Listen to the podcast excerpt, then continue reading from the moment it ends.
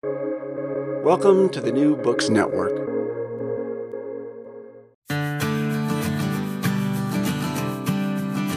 Hello and welcome to Madison's Notes, the official podcast of Princeton University's James Madison Program in American Ideals and Institutions. I'm your host, Annika Nordquist. Today, as part of our free speech series, I am so excited to introduce a great friend of the Madison program, Nadine Strossen. Nadine is a New York Law School professor emerita, and she was president of the American Civil Liberties Union from 1991 to 2008. She's now a senior fellow with the Foundation for Individual Rights and Expression and is a leading expert and frequent speaker and media commentator on constitutional law and civil liberties. She's testified before Congress on multiple occasions, and the National Law Journal has named her one of America's 100 most influential lawyers. She's the author of many books, but two recently Hate Why We Should Resist It with Free Speech, Not Censorship, and, as of October, Free Speech What Everyone Needs to Know.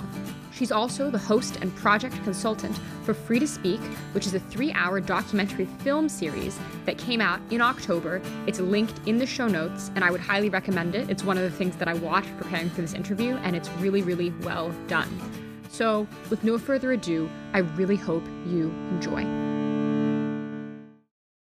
Nadine, welcome to the show. It's such a joy and an honor to have you on. Well, it's a joy and an honor for me to be on your important show, Annika. Thank you. Well, so you've dedicated, I mean, really dedicated your career to out of the entire Bill of Rights, even out of the First Amendment, this one little half sentence in the First Amendment. and so I'm wondering what to you um, made this issue such an important issue that you want to dedicate your life to it and that you think should be so central that people really need to focus on it? Really important question, Annika. And in one sense, I have dedicated my professional career to civil liberties and human rights as the longtime president of the ACLU for 18 years and still very involved on the National Advisory Council of the ACLU. The ACLU's agenda was defending all fundamental freedoms for all people. I have also been very involved in international human rights, and uh, including having served on the board of directors and executive committee of Human Rights Watch, which is the major US based international human rights organization. And that organization's mission also is to defend all fundamental human rights for all human beings everywhere. I'm still completely committed to those very mm-hmm. broad mm. agendas. And I'm not going to say but, I'm going to say and I remain convinced that the most essential prerequisite for defending and advancing any other human right or any other civil liberties, or for that matter, any other cause um, at all is freedom of speech. Without the most robust freedom of speech, we are never going to be able to promote any other civil liberties uh, or any other human rights. Conversely, censorship is the greatest enemy and the greatest impediment to every other civil liberty and every other human right. Well, so talk me through that a little bit. You describe free speech as kind of the foundation. What about it does every other human right and every other civil liberty hinge on? Human rights and civil liberties, by definition, are of special concern, if not indeed unique concern, to members of minority groups and dissident individuals people who lack access to majoritarian power, either because their ideas, their perspectives are in the minority, or because, as a matter of identity, racial, religious, ethnic, and so forth, they are members of minorities. By definition, therefore, um, even in democratic republics, the elected officials are by design responsive to majoritarian groups, the uh, those who wield majority power among their constituency. And the reason why individual rights are enshrined both in the Bill of Rights in the US Constitution and in the Universal Declaration of Human Rights at the international level is precisely to protect majorities, even democratically elected majorities, from trampling on the rights of minorities. And so, by definition, um, the agenda of promoting other human rights, including equal rights, including religious liberty, including due process, including privacy, uh, really depends on advocacy. And that means exercising freedom of speech, um, freedom of association, freedom of the press, the right to assembly, the right to petition the government. I will quibble with you. I'll put on my common law professor hat, quibble with you in one regard, which is that um, other clauses in the First Amendment and mm. its counterpart in the Universal Declaration of Human Rights are also very important. Yeah. Uh, and I've referred expressly to freedom of the press and assembly and the right to petition the government for redress of grievances, all of which are expressly set out in the First Amendment. Freedom of association yeah. with other important rights associated with free speech, no pun intended, uh, is not expressly laid out in the First Amendment, but the Supreme Court has said it is implicit and of special concern to the wonderful work that the Madison Project does. Academic freedom is not expressly laid out in the mm. First Amendment uh, nor for that matter is freedom of thought, freedom of belief, freedom of conscience. So, in some ways, the free speech clause, I think even if the uh, First Amendment had only included a free speech clause, the Supreme Court correctly would have said all these other cognate rights are implicit in that concept. The concept could not meaningfully exist without protecting these associated, integrally related rights. So I want to ask you, and uh, for the listeners, you have an absolutely excellent documentary that's just come out, which is going to be linked in the show notes. Um, but one of the things I really loved about your documentary is I think it's so easy to get really bogged down in kind of the technical language on this. And you brought in so many kind of really poignant and contemporary examples of areas where free speech is or historically has been under attack. So I'd like to ask you about some of those. And I'm going to kind of start big and narrow down as we go along here. Um, but you gave some really interesting examples of dictatorships. I mean, people jump right to North Korea. We you also talk about China, which is a huge geopolitical um, issue for America right now, um, and the way that those dictatorships suppress free speech and you know kind of the methods by which they do so.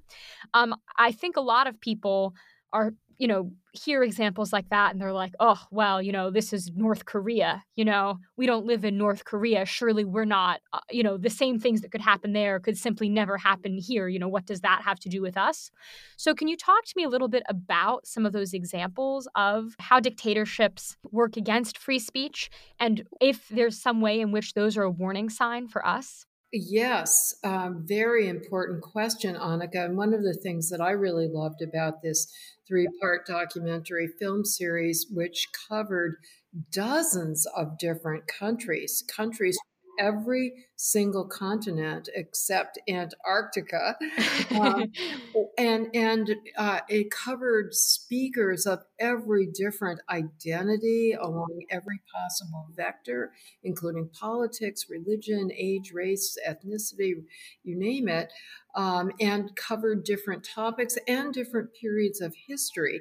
And to me, the overarching theme that came through is number one, the universal human desire and need mm. for free mm. speech, both as a means of individual self expression, forming one's own identity, exploring and developing one's own identity and beliefs.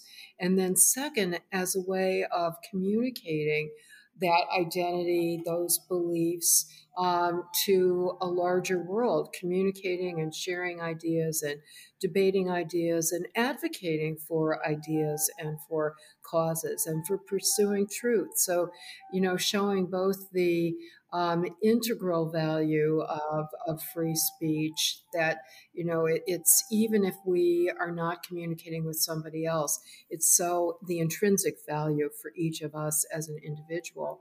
Uh, and secondly, the instrumental value. And despite all of the differences in political systems, I think the the common themes really dwarf the the uncommon, the ones that we that that separate us. So, for example, North Korea, which in many ways is the antithesis of the United States, where you have the most oppressive, is certainly one of the most oppressive and closed societies in the entire world.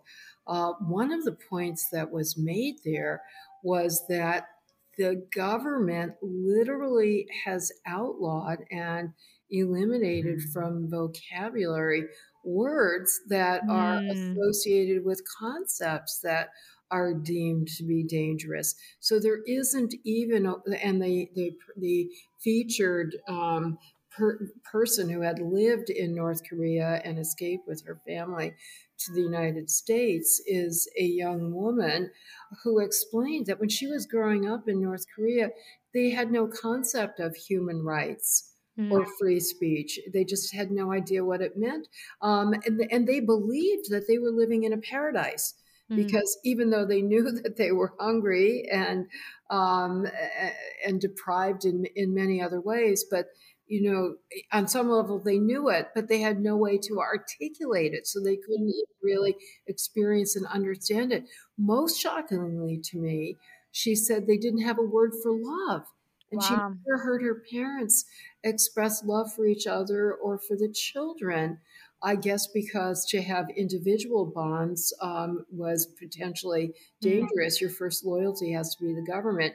Given all of that, how her parents got the idea that they should escape, I find unfathomable and, and accept as a testament to this innate human desire. You're deprived of the vocabulary, you're deprived of the opportunity, you're brainwashed to believe you're living in paradise, and yet somehow you still have this aspiration for something better. Mm. Um, so, the United States, of course, does not have a government that directly outlaws certain expression en masse. That said, we have many individual laws, uh, including legislation at the state level and executive orders that are outlawing certain books, right, and certain ideas. Uh, in curricula and in public libraries and in school libraries. Mm. We hmm. have many laws that have um, outlawed the teaching in K through 12, and in some states, even at the higher education level, um, outlawing the teaching of so called divisive concepts or concepts that make people uncomfortable, or even have expressly banned the teaching of so called critical race theory, a very uh, ambiguous and, mm. and overbroad and vague concept, or have outlawed the teaching of the 1619 Project. So I would say, you know, if you're talking about a spectrum of oppression and outlawing concepts and words. You know, the United States is at the much freer end of the spectrum, but it's part of the same spectrum. And I would add to that, in addition to outright government censorship, which these laws illustrate, we have a very serious problem of what is usually called cancel culture. Yeah. There's a lot of disagreement about what it means, but I think the core concept, and there's very uh, widespread support for acknowledging the existence of this core concept, is when we have social pressure exerted through individuals who are acting in a private capacity, so it's not government censorship, but ranging from Twitter mobs to social media platforms to powerful employers exerting their social and economic and professional pressure to mete out disproportionately harsh punishment mm. to people who say things, you know, use the wrong word quote unquote, or express an idea that is controversial or deemed to be insensitive or offensive, not only disproportionately harshly punishing the particular individual, but frightening other people who then become intimidated and don't dare discuss those topics. So we have no law that bans the discussion of abortion. Although that said, uh, there actually was at least one directive that was issued uh, somewhere out west. I believe it was Montana, but uh, please don't hold me to that. Uh, in which uh, a government, I think it was the state attorney general, in response to one of these pieces of state legislation after the Supreme Court decision strike overturning Roe v. Wade came out, um, said that uh, it would violate university wide, statewide university policy mm. For professors to discuss abortion. And I think that was subsequently retracted. But uh, so I think there, there, there are not very many, if any, laws that where government is banning the discussion of abortion. And yet, an extremely detailed survey, probably the most detailed survey that's ever been done of college students' attitudes toward free speech was conducted and released recently by FIRE, the Foundation for Individual Rights and Expression, and College Pulse. Uh, about a month ago, and uh, based on surveys of 248 higher education institutions, they asked the students, "Do you, is it possible on your campus to have a candid and frank discussion about abortion?" And more than 40% said no. Mm. More than 40% hmm. across the board.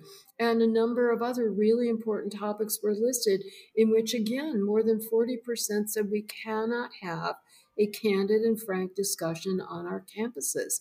And the topics included uh, gun control, immigration, police practices, anything to do with race, anything to do with gender and uh, gender identity, and so forth.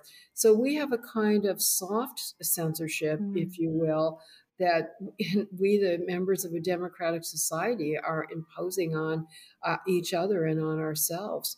Yeah, and I'm so happy that you brought up that example of the way language is is curtailed, like not not expression, but actually individual words are curtailed in North Korea, because that was something that really stuck with me from the uh, from the documentary. Uh, I was a linguistics major and so i know that like it actually there are studies that show that the vocabulary that you have does affect the way you think even down to details like the, there are different words for colors in different languages. Yes. If your language doesn't have a word for a particular color you'll perceive that color differently. Oh that's so interesting. Yeah. well you of course know and this is uh, stressed in the film that in george orwell's dystopia in 1984 so again he was writing in the uk and he was very much concerned about societies way beyond those that are, you know, expressly oppressive dictatorships and what could happen in a democracy. There was a language called Newspeak, which consisted of um, a reduced vocabulary. Words were eliminated specifically and designedly to eliminate the ideas that were associated with the words. In the United States, yeah there are certain words that may not be yeah. said, no matter what the intent, no matter what the context, no matter what the impact. And in fact, there are a couple words where a law professor has been fired even for using the euphemized version of the word. Wow. So I'm not going to risk my career. Seriously, I mean, yeah, yeah. Using the, the, the euphemized version of it. Um, there was another example also of a law professor where he used a Chinese word that sounded mm. like the banned racist epithet, and everybody acknowledged that it was a completely different word and a completely different language that had a completely different meaning, but he was still suspended wow. and banned from teaching because of it. So we shouldn't have this high and mighty attitude that, oh, that could never happen here. Yeah, I mean, and I wonder what you think the link is between. I mean, we started off talking about the First Amendment, but so many of these examples are kind of interpersonal. You know, it's hard to say, you know, when people know that there are going to be social consequences and therefore they self censor. I mean, how do you think about how to create that environment when just because something is allowed by the federal government doesn't necessarily mean that people will actually feel empowered to exercise their free speech. That's a very important theme that I stress in at every opportunity. So thank you for giving me an opportunity. Uh, freedom of speech under the First Amendment, which protects us against government right. uh, uh, illegal government restriction of speech. Again, some government restriction is appropriate, but um, uh, some is not.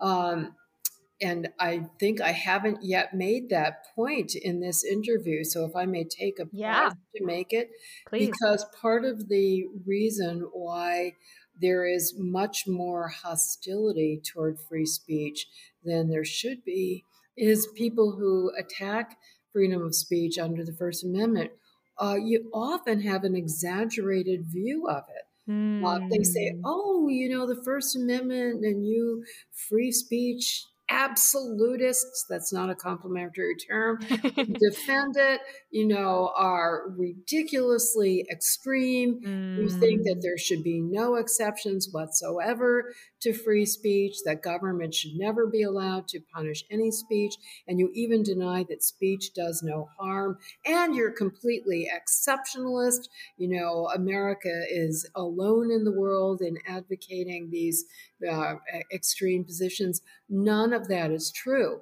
Uh, our First Amendment law, which, by the way, overlaps substantially with international free speech law under United Nations treaties, which have been right. ratified by virtually every country in the world, um, sensibly does allow government to restrict speech that is the most dangerous often mm. on, uh, this principle is often referred to as the emergency standard.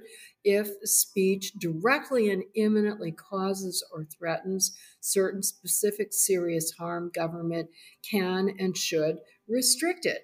Beyond that, though, government may not restrict speech solely because it disapproves of the idea or the message of the speech, or because there's a, a more vague fear that it might perhaps at some time in the future indirectly contribute to harm. That simply gives government too much license, which it will predictably use to suppress unpopular speakers and ideas, as I alluded to earlier. So, um, outlawing um, the censorship that is now unconstitutional is necessary but not sufficient for mm-hmm. having meaningful freedom of speech. The legal protection is the starting point, but not the ending point, because as you and I have both acknowledged, private sector entities that have their own free speech rights to say things that will and to advocate for policies that will restrict other people's speech you know not only are they not barred by the first amendment the first amendment empowers them the yeah. First Amendment gives social media platforms uh, the right, the editorial power to deplatform certain speakers and certain ideas. Freedom of association enables yeah. Twitter mobs to form and to demand that a student be expelled or that a professor be suspended. Um, and so, what we need is instead of a cancel culture, a free speech culture mm. in hmm. which people and companies and other powerful entities voluntarily respect freedom of speech, recognizing that it is always a double edged sword. You know, I wrote a whole book called Hate Why we, yeah. sh- we Should Resist It with Free Speech, Not Censorship. Why am I advocating resisting? I'm, I oppose censoring hate speech but I want to reduce it because I recognize that one of the adverse consequences of hate speech is that it stifles other people's speech. people who are targeted or reasonably fear that they will be targeted or belong to groups that have been targeted uh, will feel chilled in their exercise of their free speech rights not to mention their freedom of movement. But to show how complicated this all is, Annika, um, counter speech, which is what I and more importantly the Supreme Court advocate, you know, don't censor the hate speech or other speech you detest. Answer it, argue it back, ignore it. Uh, try to persuade the speaker to change uh, their views. All of those are forms of constitutionally protected counter speech. But counter speech can go too far if it is so harsh and calls for such isolation and shaming and shunning that it really shuts down not only you know the extreme hate mongers but anybody who is afraid of voicing what might be an unpopular perspective on issues related to race and gender and so forth so one phrase that we lawyers often use is uh, a delicate balance. Our Constitution and our whole legal system requires constant sensitivity. We should robustly and vigorously exercise our free speech rights, but do so responsibly, trying to respect and encourage other people's free speech rights. Uh, ideally, we would communicate civilly and respectfully. Uh, if we can say something in a more courteous, polite manner, we should do so, but we should not do so at the cost of censoring an entire idea or perspective. Or worse yet, not even talking about a whole topic, which surveys show people are avoiding mm. saying anything. Right. Race and gender and so forth for fear of unwittingly saying something that might be deemed to be offensive. Yeah, it's so interesting that you bring up that you know almost every country has signed on to some form of you know promoting free speech because as we know, I mean, many there are many democracies, it's not just communist dictatorships that don't have free speech protections. Much of Europe doesn't either in large part because of scars I think left from uh, World War II and the Holocaust. Um, and so, I mean, I wonder well, there are a lot of things one could ask about that, but to start off, I mean, we we have kind of on the books laws that are restricting free speech in these places. I mean, what can we say about the empirics of those kinds of laws? Do they work? Are they achieving their uh, proposed result? And in fairness, I would say the you know other Western democracies largely protect free speech. Yeah. Um, and in some cases, they're actually more speech protective than the United States. You want to guess what topic is more taboo in the United States than in, let's say, the Scandinavian countries or Germany? I mean, gen- gender. sex. Sex. The United States yeah. has this puritanical heritage and so we still outlaw obscenity and so-called pornography. And you know, I have a lot of friends in uh, European countries who just laugh at hmm. the censoriousness that Americans have toward even nudity or partial nudity, even in art uh, which is just completely uncontroversial in those countries. But mm. you know, there are uh, the exceptions in the other direction where the United States is more speech protective, uh, tend to be what I believe you were alluding to, yeah. so-called hate speech, including anti-Semitic speech, right. Holocaust denial. Um, and also, another really important difference is uh, defamation. The United States has the famous New York Times versus Sullivan standard, which mm. allows even false defamatory statements about public officials and public figures uh, to go unpunished, except in the extraordinary circumstances where you can show an intentional or reckless disregard of the mm. truth.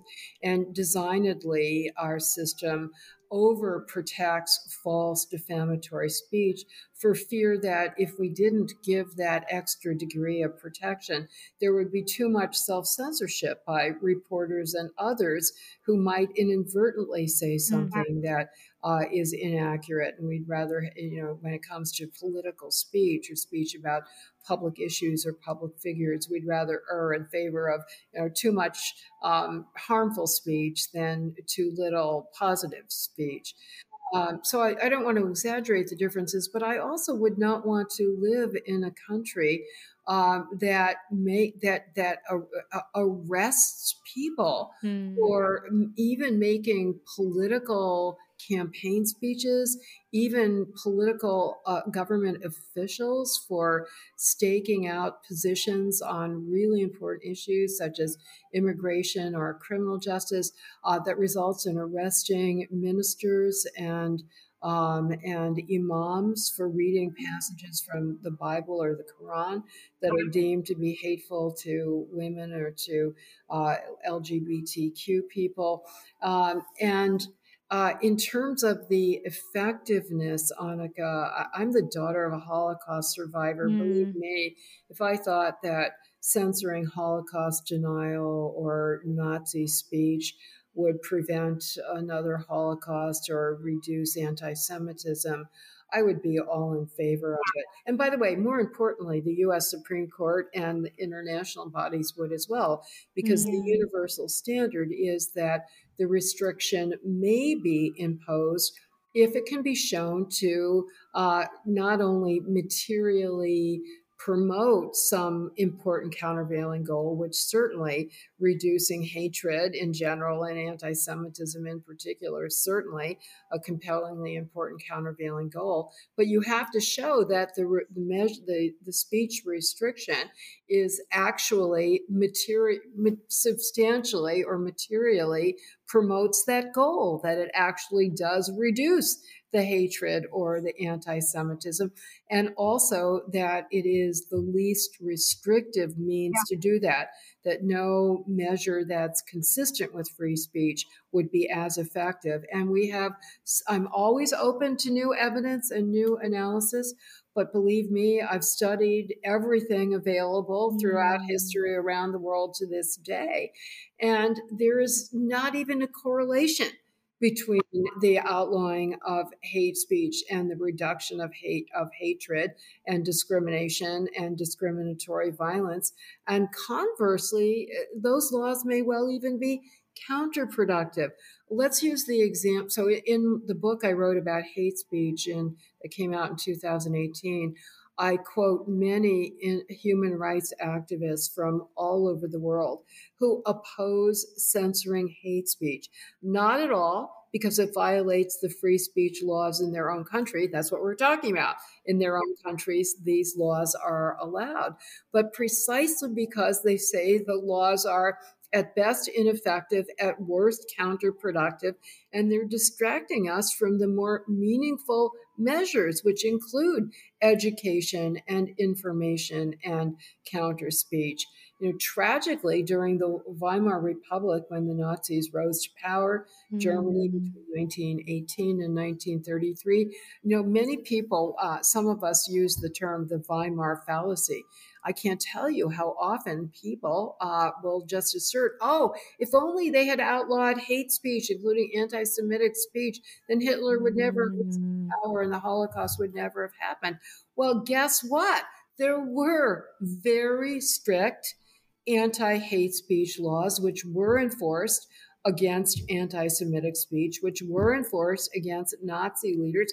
Hitler himself was banned from public speaking from wow. for two years. Uh, the virulently anti Semitic newspaper Der Stürmer was prosecuted about 36 times, um, et cetera, et cetera. And obviously, these trials uh, uh, the prosecutions against the Nazis uh, did not stop them from engaging in their hateful ideology. To the contrary, uh, many historians concur that the trials served as useful propaganda platforms for the Nazis mm. to be able to disseminate their ideas, gain more attention and more support than they had previously received. And the, the real problem in the Weimar Republic, and I see it as a problem today. So, again, there's a continuum. Thank goodness I'm not at all analogizing the situation in the United States or anywhere in the world, thank goodness, to Nazi Germany, but it is part of the same spectrum. And so we have to be aware of that. Um, the, the, the, the problem was that uh, the Nazis got away with murder, literally. Physically assaulting and attacking their ideological opponents, communists and socialists and Jews and uh, members of other despised minority groups, and they basically went unpunished. Yeah. Um, in the United States, um, we have had periods of failure to enforce laws against violence uh, by southern states and localities during the civil rights movement when uh, opponents of Jim Crow and civil rights advocates would be assaulted and and even murdered um, and you know attacks by the KKK without any enforcement from the southern officials and even worse that um, a lot of evidence that Southern sheriffs and police officers were actually participating in the violence or complicit mm.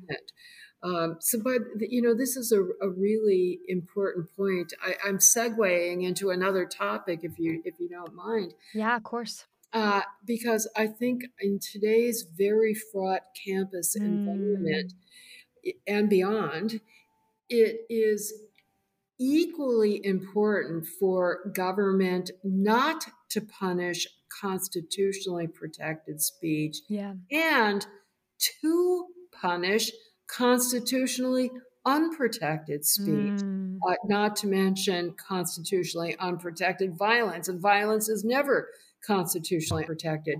And we have too many reports of both kinds of problems, both of which thwart uh, meaningful exercise of free speech to which you you alluded if mm. people are uh, uh, well for obviously if they're punished that's that directly violates the first amendment in a very dramatic way and there have been many reports of government and including university punishment of expression um, that is constitutionally protected uh, of various perspectives on these issues. But there have also been distressingly many reports of government and university not punishing physical violence right. against speakers, as well as unprotected speech, including expressive conduct that is uh, threatening or harassing or bullying or intimidating. And it may seem paradoxical for a free speech advocate to say government ought to punish and universities ought to discipline students who are engaging in certain kinds of expressive conduct. The reason for that expressive conduct, including menacing, intimidating threats, um, the reason why it's unprotected is because it violates other people's free speech. They are yeah. deterred and chilled, and we've heard reports of students not even wanting to venture out of their dormitory rooms mm. to go mm. to class or to, uh, you know, participate in extracurricular activities because they're so afraid of being either assaulted or threatened. Yeah, and I really appreciate what you said about the Nazi Germany example, um, both because, I mean, your own story is so powerful, uh, but also because I think there's a tendency to hop right to that as an example. People are like, oh, well, you know, the Nazis did this, or this is the only way to prevent it. And people just don't have the history straight. You know, there's just sort of an assumption that this is how it went down, and people don't really look into it. Um, it can be pretty shocking. I mean, I wonder as we look at campus politics, um, how do you view? I mean, how has this changed like over the course of your career? I mean, because you have been working in this on this issue for so long, um, including you know during a period.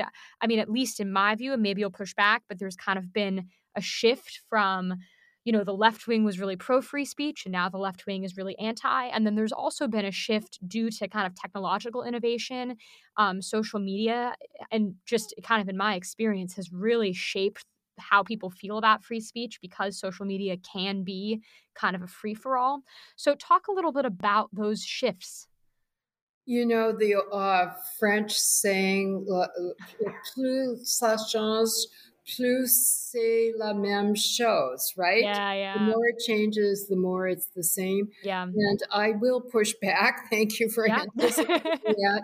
Um, because it's a common perception, not just mine. but it's really the um, the details that the mm. factual details that have changed but the issues remain the same and in many cases even the factual details are the same.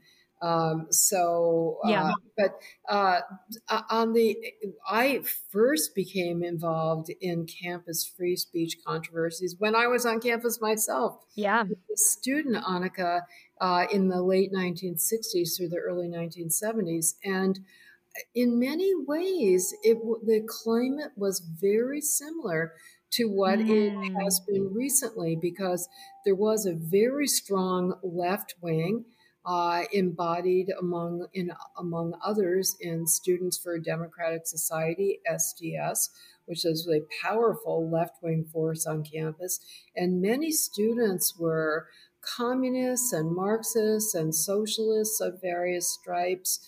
I remember the Progressive Labor Party was big on campus, and they were quite hostile toward mm. free speech. And I remember as a liberal, uh, you know, I, all these terms are so imprecise, but yeah. I would say I have always been a, and I, I try to be open minded and open to different points of view. So it's not that I've, you know, rigidly associated myself with certain first step perspectives and dug my heels in, but I keep re examining and wrestling with issues and ending up in the same um, positions, which is a political liberal, which I, I think of as really fairly moderate, maybe slightly to the left of center, but definitely to the right of the progressives, uh, self identified progressives who are dominant on campus and in elite institutions in society, at least dominant in terms of the weight that they carry and uh, the amount of attention they they demand and and receive. Uh, even more importantly, in terms of what I care about, I've always been a classical liberal in terms of uh, believing in freedom of speech and like it basically enlightenment values. Mm. And uh, that was as unpopular on, I, I, went to Harvard for college and law school. That was a pretty unpopular mm. Among students who were very radical was another word that they used then radical yeah. um, and uh, were really seeking to dismantle current institutions in a very sweeping way whereas i was critical of particular policies such right. as the Vietnam War. Others were more interested in dismantling the military industrial complex.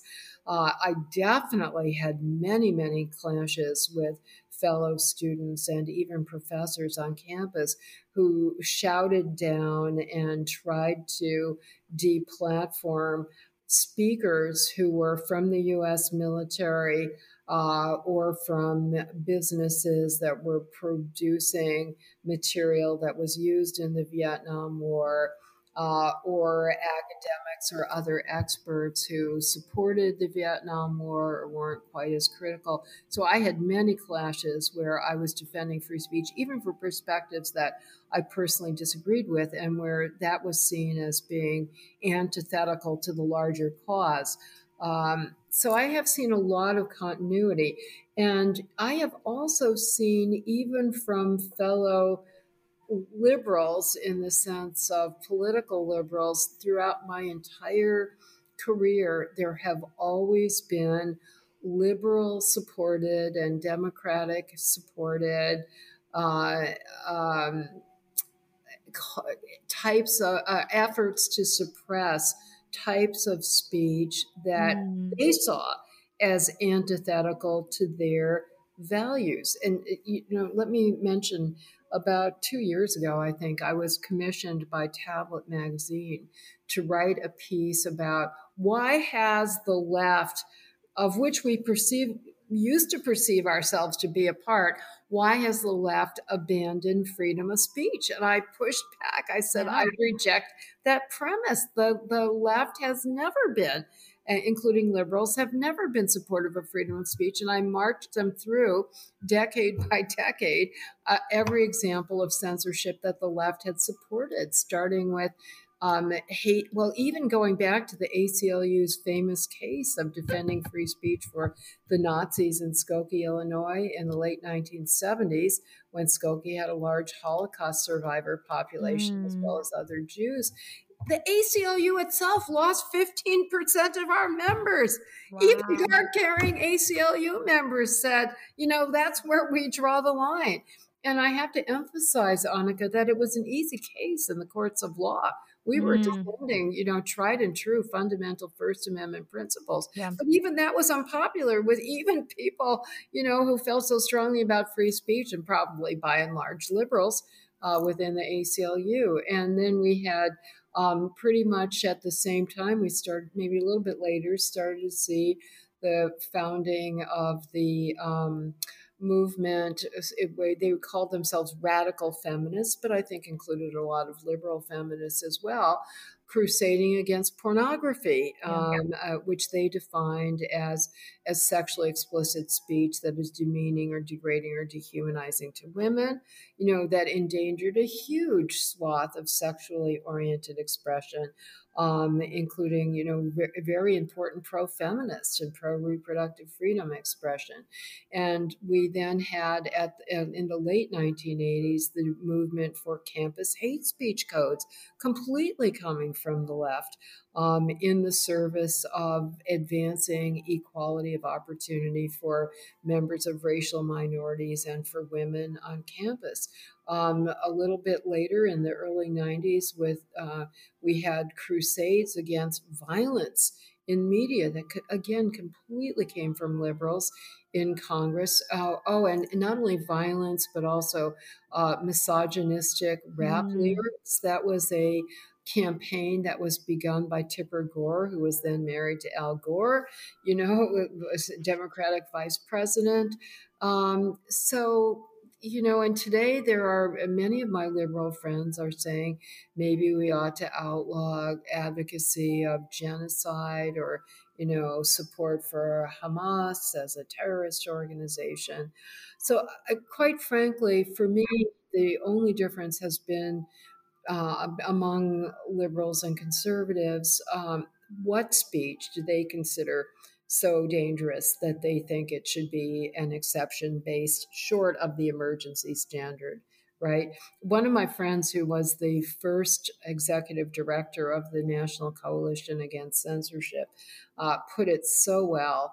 Her name is mm. Leanne Katz. I like to pay tribute to her. She said, Nadine, everyone has his or her Skokie. The just one exception that yeah. they want to make for the speech that they consider the most dangerous. And for conservatives, it's speech that undermines national security or the traditional American family, um, uh, public safety, children's welfare. But you know, for the left, it's speech that undermines their sense of equality or, you know, government policies that, that they consider, that they disfavor. I think it's human nature. It goes back to that old saying of people mostly defending freedom of speech for me, but not for thee. Yeah, I think it's so true. I mean, there's so many people who think of themselves as being strongly in favor of free speech and then it's something close to their heart and suddenly it's a whole different conversation. Um, so i know that we're coming to the end of our time here and I, i'm endeavoring to end us on a positive note. I'm very positive. You, you are. your audience can't see but you can see i'm smiling yeah, all yeah. the way through. Yes um, but you know sending us forward with, uh, especially given the holiday season, something to be happy about. And I want to talk a little bit about friendship because I think kind of the common sense take might be oh, well, if you have freedom of speech, it might make friendship much more difficult because people might say things that would really upset you. Um, or, you know, speech might proceed along less polite lines. Um, but in fact, you know, there are so many counterexamples to that. At the Madison program, Robbie George and Cornel West are really front front of mind. But I know you and I have both had friendships that have, if anything, been enabled by free speech. So I'm wondering if you can talk a little bit about that, about how and why that might be the case, and about how free speech, instead of kind of continuing to divide the country, can actually bring us together. Well, starting at the micro level, I don't understand how you can have a friendship yeah. or any human relationship without candid freedom of speech. Uh, I used to uh, quip that until I had a robust argument and disagreement with somebody, I couldn't really consider them a friend because it's so Mm. it's more superficial. No two thinking human beings, Yeah. No matter how much we may share in many ways, we can't possibly agree on every issue that we strongly feel about, Yeah. that we have strong feelings about. So, by definition, that means there are at least some issues where we strongly disagree with everyone else. And if we self censor because we fear that that's going to jeopardize the friendship, then I would say that's not a friendship or a meaningful friendship in the first place. And hopefully, and, and, when you have those disagreements against a background of a really positive Mm. relationship, then you have a degree of trust um, that makes you not reject the entire person, even if you think they're wrong. In fact, one of my dear friends recently accused me of having a view that he thought was positively evil. Uh, but I know that he's not treating me as an evil person, uh, which is what unfortunately we see does happen in the sphere of more superficial public relationships, right? People will dismiss those they don't know uh, as not only wrong uh, and not only evil on that particular idea, but evil persons to to be shunned in general. And I think that we it is so important if we are going to build new friendships and new relationships that um, we should have that basic level of trust and it, it goes into our it's reflected in our system of of law and government as a presumption of innocence and i think that's reflected in many religions and in humanist philosophy as well you know a basic assumption of goodness and good faith and an oper- you know then a willingness to listen if an idea particular idea strikes strikes you as wrong or even evil you know engage with the person. Why do they believe that? What experience have they had that has led them to believe that? Mm. Um, is there anything else that might enter into the consideration that would change their mind? Um, and and all said in the spirit, not necessarily of um, changing somebody else's mind, but also being open to changing up, changing your own mind, uh, and recognizing that even if your whole you don't 180 degrees change your perspective, you may have increased appreciation for the other person's perspective. You may understand that uh, it can flow not from being evil, uh, but from uh, you know different set of experiences and priorities. And I think it's also really valuable beyond giving that presumption of uh, the doubt and and and a humility about how much you can learn and be enriched by every conversation, especially those that add to your pre-existing store of knowledge and perspectives. By definition, that's enriching, uh, not just repetitive. Um, I think there's something really valuable about affirmatively seeking out somebody that you know has different perspectives um, precisely to expand your mind. I have done that throughout my life and career, and both are important because uh, the ACLU always collaborated with anybody and any organization and any official, no matter how strongly we may have disagreed on issues that were really important to all of us. If we concluded that collaborating on an issue where we strongly agreed Yeah. would be mutually beneficial to our cause? And the answer was usually yes.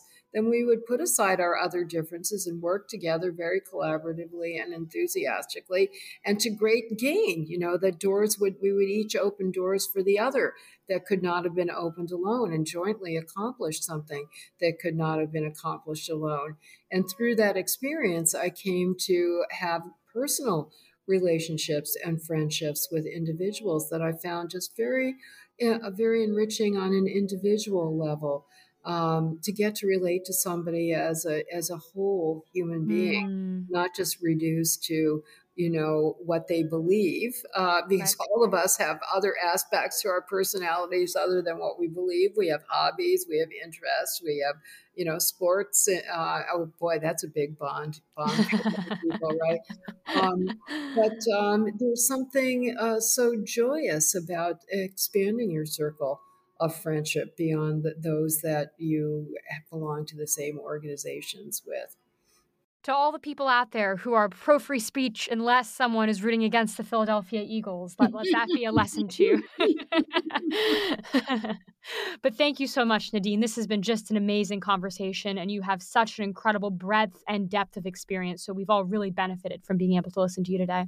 Well, thank you so much, Annika. And if I may ask you at some point, I know you're very busy, um, if you could send me a link to one or two of the linguistic studies you mentioned, yeah. I would be absolutely fascinated uh, because I haven't done any research or reading. I've just taken it, you know, it just seems to make common sense. Uh, and in fairness, uh, not only did, was Orwell very persuasive yeah. without any footnotes, but the U.S. Supreme Court, in a very yeah. famous decision, do you know Cohen versus California, um, which involved the F word, which back mm. then in 1971 was at least as offensive as the racial epithet is today. Seriously. Wow. I mean, the, the, Chief Justice of the Supreme Court banned, they told the ACLU lawyer not to use the word in court.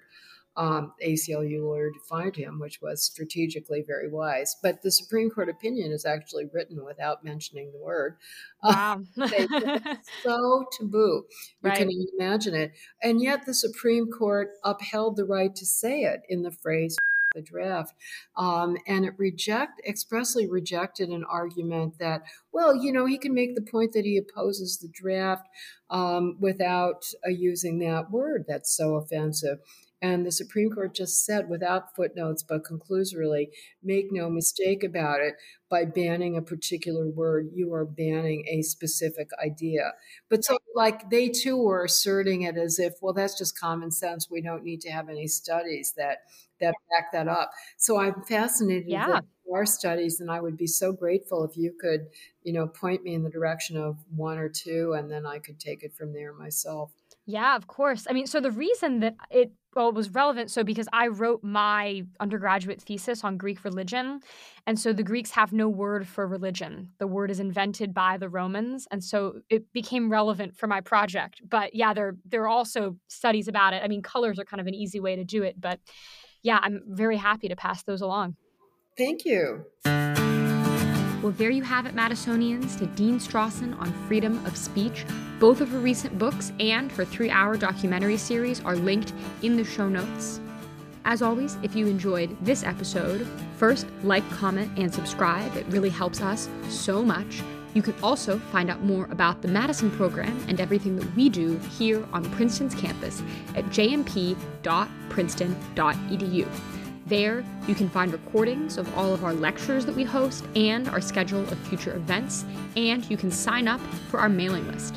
You can also follow us on social media on Twitter at Madison Program, as well as on Instagram and Facebook.